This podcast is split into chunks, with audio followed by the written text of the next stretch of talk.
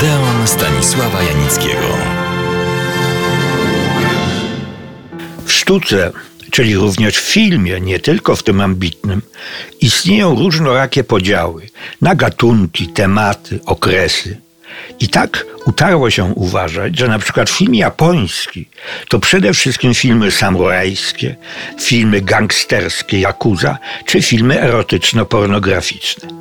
Jak każde uproszczenie, tak i to mija się nieco z prawdą. Dlaczego?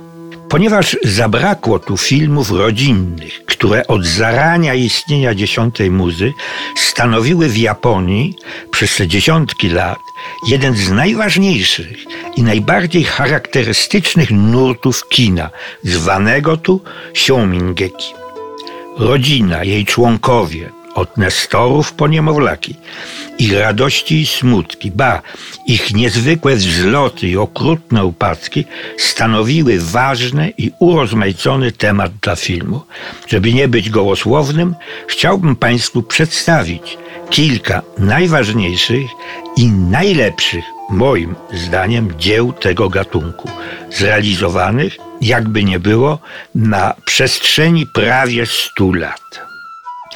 Rozpoczął ten nurt, jak się wkrótce okazało, wielki mistrz tego gatunku, Yasujirō Ozu, filmem Urodziłem się, ale z 1932 roku. Głównymi bohaterami są ojciec, typowy i przeciętny urzędnik, i jego dwaj synowie. Mają 8 i 10 lat. Chłopcy są inteligentni, wrażliwi, pełni życia i temperamentu. Ich zaskakujące pomysły i zabawy, konflikty z rówieśnikami, między innymi z synem szefa ojca, sprawiają rodzicom trochę kłopotów. Ale życie rodziny upływa w zgodzie i harmonii. Chłopcy są zresztą dumni ze swego ojca, darzą go szacunkiem i miłością. Pewnego dnia cała rodzina zostaje zaproszona do domu szefa firmy, w której ojciec pracuje. Szef, zapalony filmowiec amator, demonstruje komedyjkę, jaką nakręcił w biurze z udziałem swych pracowników. Ojciec gra w niej rolę komedianta. Chłopcy, widząc swego ojca w tak żałosnej sytuacji, doznają szoku. Uciekają z domu, po czym na znak protestu przystępują do strajku głodowego. Ojciec stara im się wytłumaczyć, że musi zarabiać na życie. Zależny jest od swego przełożonego i kiedy ten zaproponował mu tę rolę, nie mógł przecież odmówić. A dlaczego ty nie jesteś szefem? Pytają synowie. Ponieważ on jest właścicielem firmy, a nie ja. Jeden z braci pyta, a czy jego syn, kiedy dorośnie, będzie też właścicielem firmy i my będziemy musieli robić to samo, co ty? Drugi dorzuca do tego, dlaczego? Skoro mamy lepsze stopnie w szkole i jesteśmy od niego silniejsi. Na to ojciec nie znajduje już odpowiedzi. Następnego dnia rano bracia zadają synowi szefa pytanie. Kto jest lepszy, twój ojciec czy nasz? I chłopak odpowiada, wasz. W następnej, a jednocześnie ostatniej scenie filmu widzimy, jak ojciec usłużnie pomaga swemu szefowi wsiąść do samochodu. Tę gorzką lekcję życia przedstawił Ozu niezwykle subtelnie, dramatycznie, ale i z humorem. Oglądamy świat, jego problemy i konflikty oczami dzieci. Jest to spojrzenie bardziej bezpośrednie, szczere i nieograniczone konwenansami. Z tego wynika świeżość i oryginalność filmu. Cieszył się on wielkim powodzeniem u widzów i uznaniem krytyki.